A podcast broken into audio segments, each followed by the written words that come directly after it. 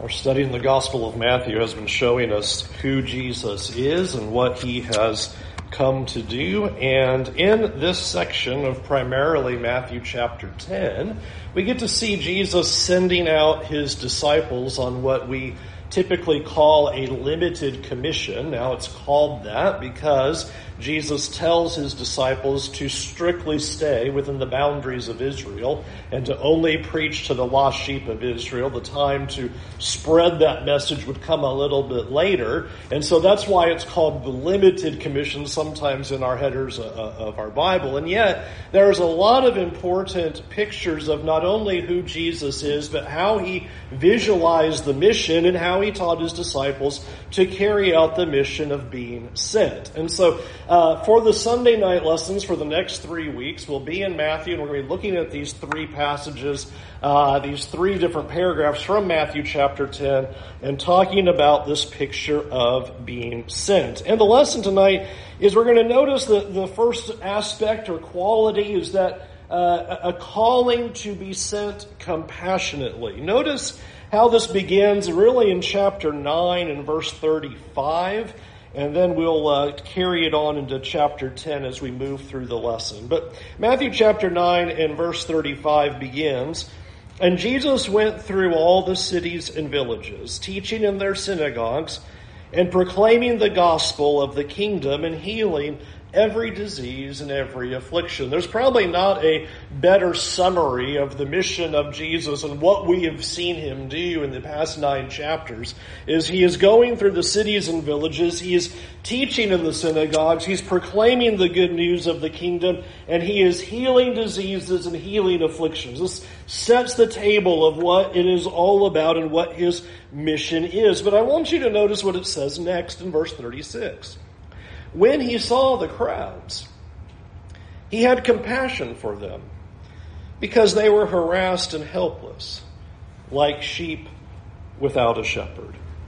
And I think this is an interesting insight into how Jesus looked at his work and looked at the people for whom he came to save. When, when Jesus saw the crowds, it doesn't say that he was filled with disgust. He didn't look at the crowds and go, My stomach is just turning. Look at these wretched, sinful people. How can I bear to be here much longer? And look at how terrible things are. He doesn't look at the people in that way. And he doesn't come and see the crowds and go, Well, I need to stay as far away from these people as possible. But to think about the, the mentality and the heart of Jesus, when he saw the crowd, the thing, the emotion, the feeling, was compassion. He looked at all the sinners and he looked at the people of the world and those who were before him and he had compassion for them. And I think that's a, a, a, beautiful picture. Why was he having this compassionate point of view? Why did he see it that way? And the reason why that's given for us, the ESV reads that they were harassed and helpless. Some translations say distressed and downcast. The reason they attempt alliteration is because the Greek has alliteration, so they're trying to hold that together. That you're getting that idea. Jesus looks at the crowd, and what he sees is that they are helpless. They see that they're downcast. They see that they are distressed. They see that they're harassed. And therefore, you have Jesus and having compassion on them. And I want you to notice then that his solution to that is to give them the gospel. That's their greatest need. In seeing that they have a problem, in seeing they're harassed and helpless and distressed and downcast, the solution that he has is that he wants to give them the gospel. That's the thing that's going to be the life changing salvation for them because they are in that condition. That, and I think that's an important thing to keep in mind. The solution for the world is the gospel. The solution for the problems and maladies of life is the gospel. The solution for being harassed and helpless and downcast and distressed is the gospel. That's what Jesus is doing. He's going into city after city and he looks at them and he is moved with compassion because he sees their condition. He sees that they're harassed and helpless and he's going to give them the solution.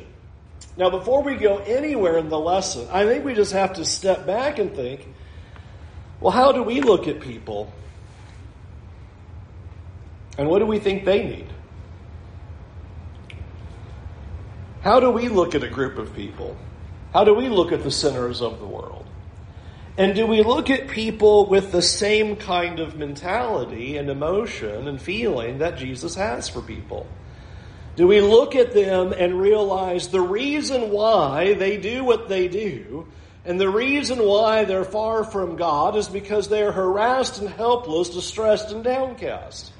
I think that's all the more true in the world that we live in. Most people now have not been given the moral compass of Jesus. They're confused. Or to be literal to the picture, they're lost. They're absolutely spiritually lost. They are confused. They are helpless. They are distressed. They are downcast. And they are trying to find answers in all the wrong places. And the answer, the solution to the need is the gospel. This is the thing that is to be able to change their lives and help them in that condition. But we have to check ourselves and consider how do we look at people? Are we disgusted when we look at sinful people? Are, are we moved to anger or hatred? Do we lack compassion? And that's especially true with the kinds of sinning that is becoming even all the more promoted in our society that we can almost develop a, I'm going to have a skin crawling feeling toward people rather than observing we need to have compassion because they are completely lost. And as far as the world continues to push away from what in our minds, as we understand the gospel, are obvious truths and obvious right and wrong and obvious morals and push further and further away to have an understanding that they don't know that. They don't have that grounding. And they're confused. And they're helpless. And they're distressed. And they're looking for joy and satisfaction in all the wrong places. I, think of that in some of the things that are happening in the world today that can be so shocking that one of the things that I think that can help us of that compassion is just to think how how sad it is that you have to do so much damage to your life to supposedly find happiness. You are on this pursuit of joy and satisfaction and happiness and you can't see that it's all through wreckage that you think you're going to finally get there. And that's why I think the wording of what, what, the, what Matthew gives for us of what Jesus sees is fascinating. Truly harassed and distressed and helpless and downcast, completely confused, completely lost. And Jesus looks upon the crowd in that way and he has compassion. Obviously, that doesn't mean that Jesus overlooked their sins and go, well, I have compassion, and so we'll walk away. That, that's kind of our definition of compassion in our world. If you have compassion for somebody, you don't say anything, you don't do anything, you just, you know, sh- don't say anything. Obviously, Jesus doesn't do that. He has compassion for the people, which is the motivation for the proclaiming of the gospel. It's that compassion and what he sees in people that he wants to give them the solution to their problem. And that has to be the motivation that we see in ourselves as well as as we look at people and see harassed and helpless and lost, that there's a compassion within us that only motivates us all the more to want to share the good news because that is the only solution. There is no other answer. There is no other help. They will continue to be harassed and helpless and lost and downcast and confused and go further and further away unless the gospel is the thing that's given to them. And Jesus understood that. And you see him doing that here. In fact, what a great picture in verse 36. They're like sheep without a shepherd. What a great picture of what our world looks like. People just completely wandering all over the place and have no idea where straight is, where up is, and where down is. They are just lost and confused and gone. And Jesus looks at that and says, they don't have a shepherd. They need someone to teach them. They need someone to guide them. They need someone to have, uh, give them the answer to that. Which leads, I think, to an important question in talking about who we are as God's people and the mission of, of what we are supposed to do is that we have to then constantly keep in mind Are we going to be, as the people of God who gather for worship in a place like this, a safe place where people who are harassed and helpless and lost and doing unthinkable things and, and, and horrifying sins that we would look at, will it be a safe place for them to come and listen to the gospel week after week? Will we look at them and go, I have compassion for them because they need the gospel and they need the ability to come here and to be able to enjoy the hospital that this is supposed to be where the sick come in and find the solution to their spiritual problems. That is what I think Jesus is, is ultimately doing. Will we be the safe place then, where people can come and hear the gospel? Will we be the safe place because we as the people of God are supposed to be that spiritual hospital and allow people to do that? We cannot be disgusted by those kinds of things. It would, when when Andy was here last year and um, preaching in our lectureship, and just by crazy coincidence, one of his friends from a super long time ago, I believe in high school, somehow was now living out here. And through social media, he had posted he was here, and so they arranged to get together and talk. And she'd gone very far away from the morals of God. She's currently was in a uh, living with another woman, and so was meeting with with her. And so he came back to the house, and or actually, it was right before he went to the, went and said, "Is it going to be a safe place here for me to invite them to come that tonight at the lectures?" And I said, "Yes, it will be. You tell them to come." And you may not have known this, they did. And they were both here. And they both sat there in the back, side by side. And they quickly left because I know they were certainly uncomfortable. But we have to think are we going to be the safe place so that people can come in and hear the gospel? Or are we going to draw lines and be disgusted and say, no, they can't be here? We have to have the compassion that you see Jesus having that there are people who are helpless and harassed and downcast and distressed. They are confused and they are lost. And we have to be the people who say, and this is where you need to be. We have the solution. We have the only thing that will help you. We have to be the givers of that. And so Jesus is showing that right here. In fact, that's the very thrust of where he goes in verse 37. Notice what happens next. Verse 37. And then he said to his disciples, the harvest is plentiful, but the laborers are few. Therefore, pray earnestly to the Lord of the harvest to send out laborers into his harvest. I think this is also interesting. The first thing that you see Jesus seeing is he looks at the crowds and he sees people who are distressed and downcast, like sheep without a shepherd. And notice the second thing that he sees. He says, Here's what I'm also seeing. He says, I see a plentiful harvest.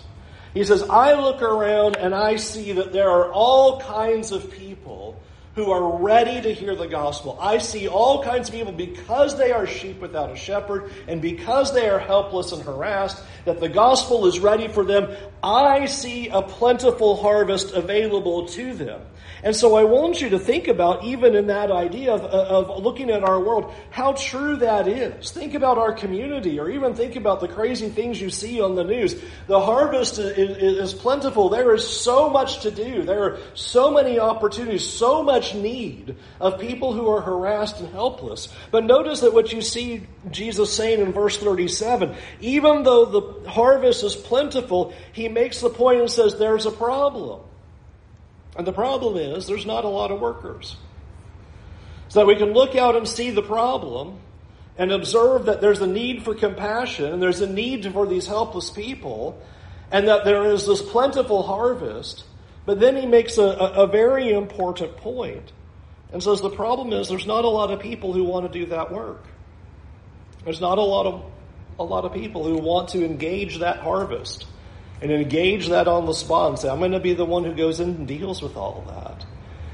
And I'm not talking about preachers and elders and stuff. I just mean looking at it and saying, I have opportunities, that I have neighbors and friends and coworkers and acquaintances and people that I rub elbows with and people in the community. And seeing it in terms of here are people who are harassed and helpless, who are in need of, of a shepherd, who are in need of guidance. And Jesus is pointing out the issue is not a lot of people want to say something. Not a lot of people want to do anything about it. So thus, thus he says in verse 30, 38, therefore, pray earnestly to the Lord of harvest to send out laborers into this harvest. So he says, I, I see all kinds of opportunities. I'm not disgusted by what I see. I have compassion for what I see. And the first thing I want you to do is to pray for more people, to be willing to engage those people to be willing to talk to them, to be willing to go into the harvest, to be a worker in that, in that very effort. And I think that is such a neat picture because I think it is interesting that Jesus does not look at the crowds and, and go, well, this is hopeless. He doesn't look at it and go, well, you know, we're doomed. He looks at it and says, this is a thing that is reversible we can engage the community, we can engage people, and this is something that, that can be done so that people can hear the gospel and this situation of this harvest without workers can now be reversed, that more workers will go in and bring in those opportunities. And I think it is interesting that Jesus does not say the problem is the harvest. Sometimes we want to think of it that way. We want to think the problem is the harvest. And Jesus says the problem's not the harvest. He says the problem is the lack of workers. That's the problem. The problem is the unwillingness to engage. And I think that's particularly important in our day and time is that he doesn't tell these disciples, well, I want you to see how well, the, the dark abyss of wickedness that these people are, and you need to go huddle up and hide in some small area so that you can, you know, quietly burn your light together and keep yourself morally pure from the darkness that's encroaching. That's not his point of view, is it? His point of view is to engage that, to be light all the more. My wife, April, here cracks me up all the time as we talk about these kinds of things, and she'll say something to the effect of, because, yeah, what we need is more lights all being joined together in one spot, running away from the darkness. That's really going to help. As we see the darkness, we need to have more light going out, not lights running away and all having. I mean, who takes lamps and put them all together, stack them in one spot? You do that in your room all the time, right? In your house, all your lamps are in one spot. That's pretty useless. But that's the way we sometimes think about the mission. We're going to jam all the lights in one little spot and we'll all be, be okay right here.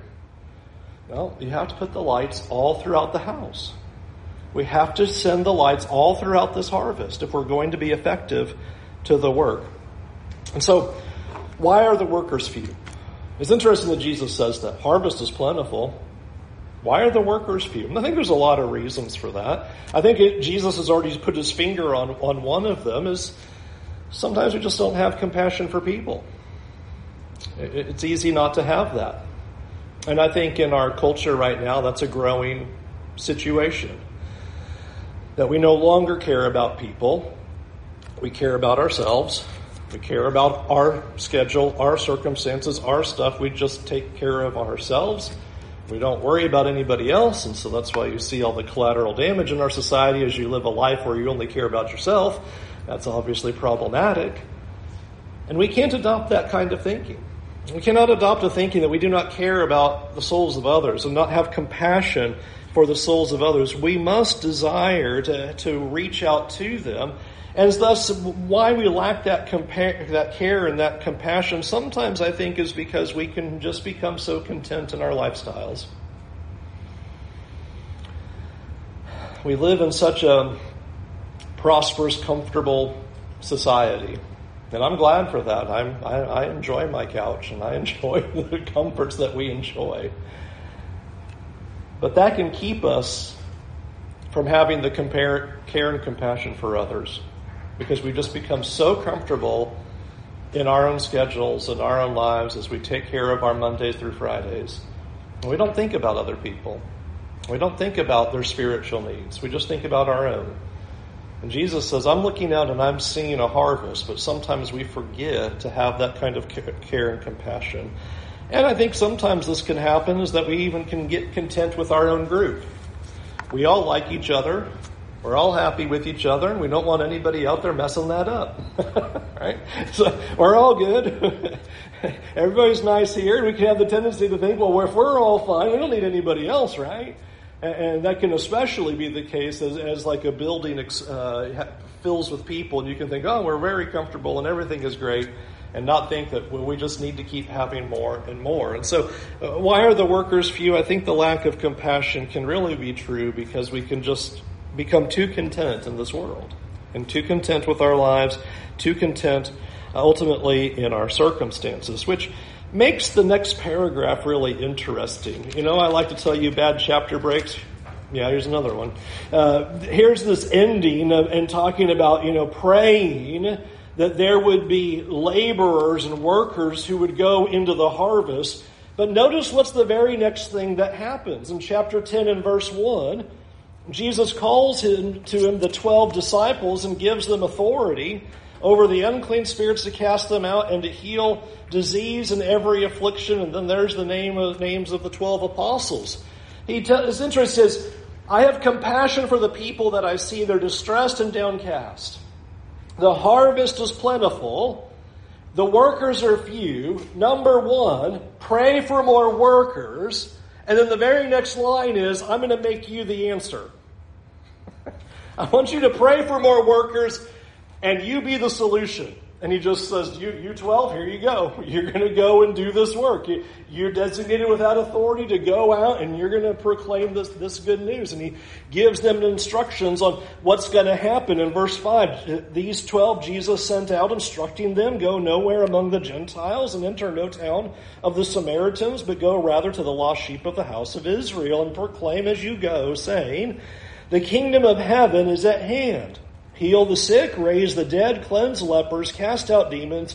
You received without paying, give without pay, acquire no gold or silver or copper for your belts, no bag for your journey, or two tunics, or sandals, or a staff, for the laborers for the laborer deserves his food. In whatever town or village you enter, find out who is worthy in it, and stay there until you depart. As you enter the house, greet it, and if the house is worthy, let your peace come upon it. But if it is unworthy, let your peace return to you. And if anyone will not receive you or listen to your words, shake off the dust from your feet when you leave that house or town. Truly I say to you, it will be more bearable on the day of judgment for the land of Sodom and Gomorrah than for that town. Interesting thing that you see is he just gives them the authority to go out and do this work. You are now going to carry out the mission. You are going to accomplish the task. And so don't only pray for workers, but be the answer. Be the solution. Pray for more workers, absolutely. But don't sit back and go, I sure wish there were more people out there doing something in this condition of the darkness that's out there. And I sure see all these, these uh, people who are harassed and helpless and like sheep without a shepherd. I sure hope somebody does something about this but pray for it and then be the answer to it. And I love that's exactly what Jesus does here is he sends them into the field. And I want you to notice how he sends them. I think it is, it is something, I don't know why this hasn't hit me more frequently, but it certainly struck me all the more as we've gone through the Gospel of Matthew and especially here is that the authority that Jesus ultimately gives are things that are going to help people. You ever thought about that with the miracles of Jesus and the apostles? Like, you know, they never shot fireworks out of their finger and went, see, look, I'm from God. you know, they, they, never did something that was like this, ooh, neat wow factor. Watch, I can fly. You know, that, look, that must show I'm from God. You know, they break the laws of the universe in ways that helped people. And that's what you see being given here. They're given authority over unclean spirits, casting them out, healing disease and, and, affliction. You see that in verse 8 as well. Healing the sick, raising the dead, cleansing lepers, casting out demons. And all of this is to show the compassion of God. Is that here are people and he sees them as helpless and harassed and hurting and, and, and downtrodden. And the miracles that he performs were never for himself. Look, I can levitate, therefore I'm God. But he heals people and says, I'm the solution to your problem. I'm the one who's giving you what you need. And so the miracles convey that, that here is the one who can heal us of all of our ailments. He can take away our spiritual problems and be the solution that we need. He is that good news for us. And that's what Jesus is doing, and these 12 would carry out that mission as well. Which leads to that, that second half of the things that you see, and there's ultimately two responses that are given. But before I talk about these two responses, I have to have a soapbox aside, and every time, sometimes a sermon needs a, a, a, tangent soapbox, and this is one of them right here, that I want to zero in on verse 8 for a minute before we talk about these two responses that he talks about. It is interesting to me that he describes this and says, You received without pain, give without pay. Or some translations, freely you have received, freely give.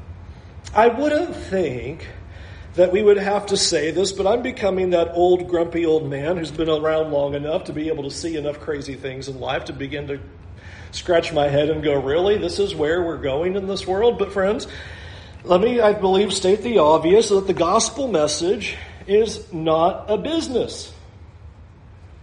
It's not a business. And the church is not a money making machine. That's not why we're here. That's not why we exist. The gospel message is always to be free. I am stunned that I am finding out from among our own brethren. Gathering preachers together in kind of like a lectureship gospel meeting and selling tickets to go to that and not simply to recover cost, but truly as a business model. You have been given something for free, you are to give it back for free.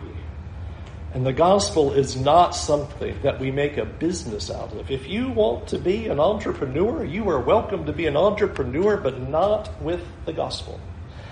This is something that should always be for free. And the person that I'm aware of with that said, he even asked the person who was organizing this and said, if I pay all of your costs, will you then make the event free? And he said, no, that's really not why I'm doing that. And kudos to my friend, he dropped out of being asked in that and said, I'm not doing this then, if that's what you're doing.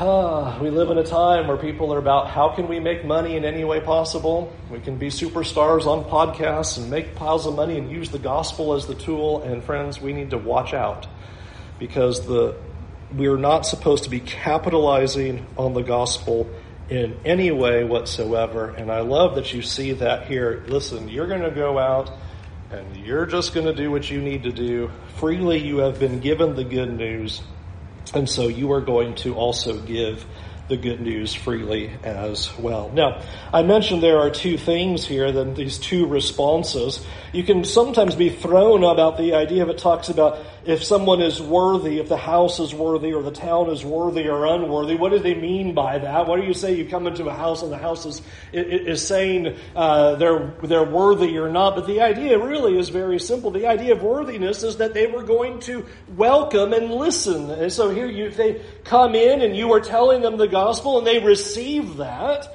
then you can put peace on that house. That is, keep talking to them. Keep telling them the good news. Keep explaining to them about the kingdom of God. Tell them what, what I've come to do. But those who are, who are not going to receive, those who are unworthy is the idea. They're not going to welcome that message. And you'll notice that Jesus says to them, I don't want you to get stuck there. If you come to people who do not want to hear this message, he doesn't say, just, you know, plant your tent for, for a week there and just wear them out. He said, just shake the dust off your feet and move on to the next town. And the reason I think that's important is because it's not strictly confined to this limited commission because you see the apostle Paul do the very same thing in Acts chapter 13 when the city rejects him and throws him out and says, we're not going to have anything to do with you. We're going to kill you. He shakes the dust off his feet in Acts chapter 13 and he goes to the next city. And that's the idea. Is if they are willing to listen, then just keep letting them listen and keep teaching them and have compassion and patience to keep teaching and teaching and teaching and let them learn and let them hear and let them respond and let them keep doing that.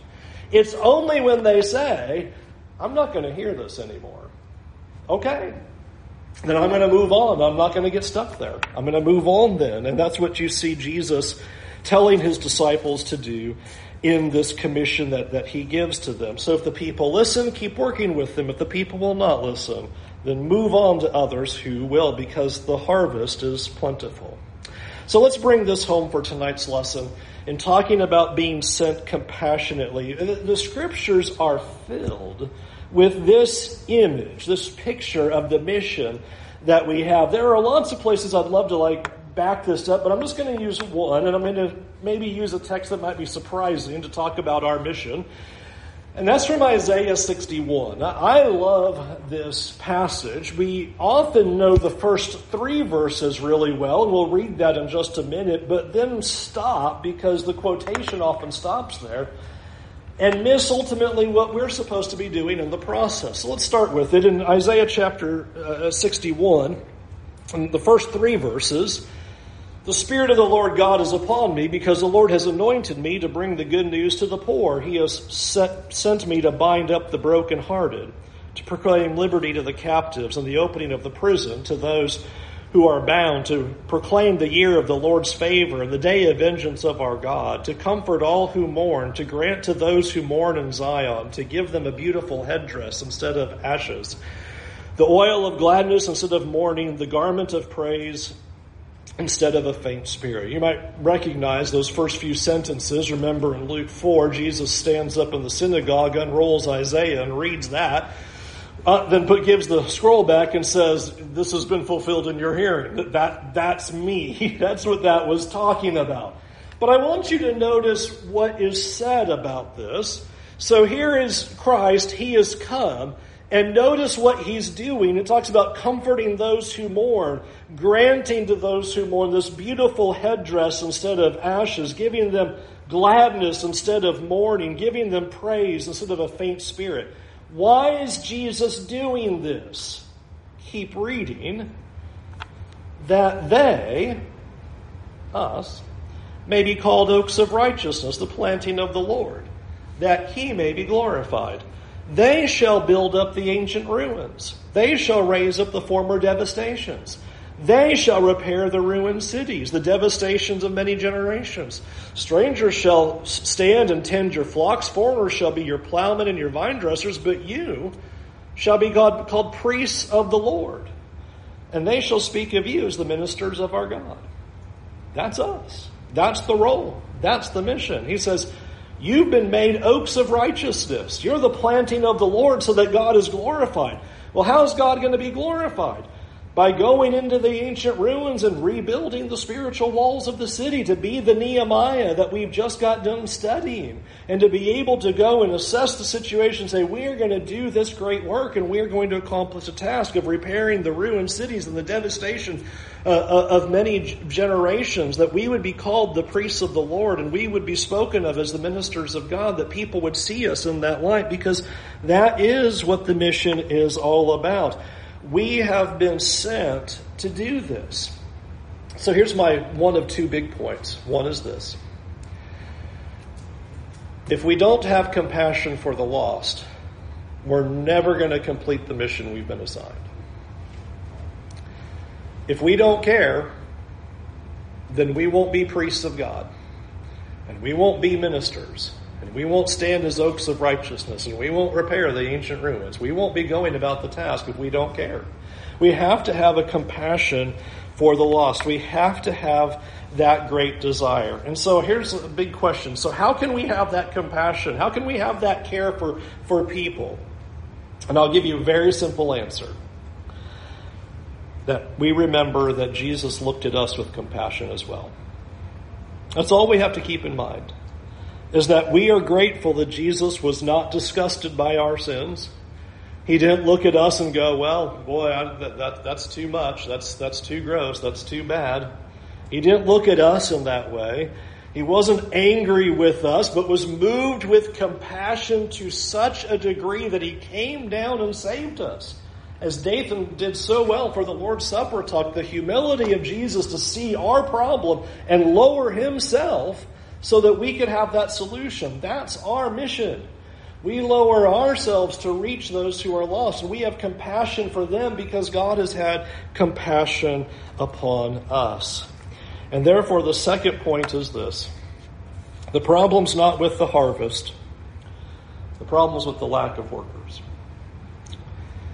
And that we need to pray for workers, and then we need to be the answer to that prayer.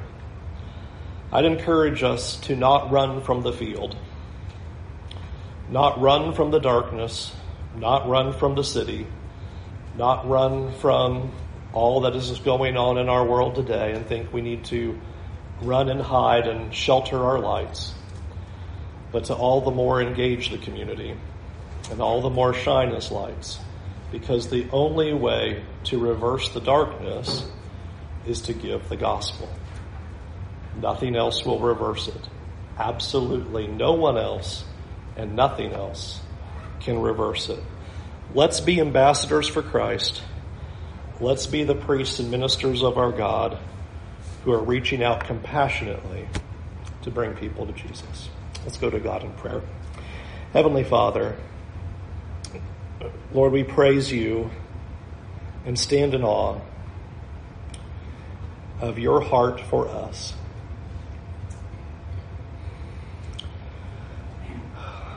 Lord, it is hard to believe sometimes that you could look at sinful people like us and be moved with compassion.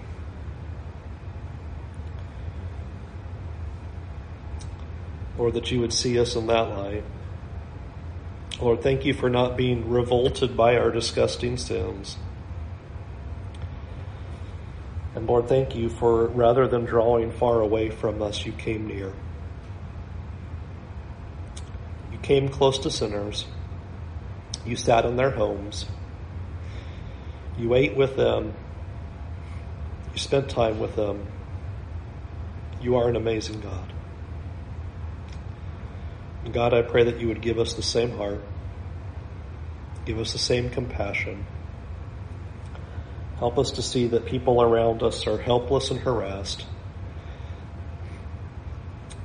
that they are distressed and downtrodden and they need you as a shepherd. Give us the courage to point them to you, and give us the care and compassion to open our mouths and to point the way to you. In Jesus' name, amen. We'll sing an invitation song. We want you to come to Jesus tonight. And I hope that you see in him how desperately he wants you to be with him how much He wants you to be a child of His.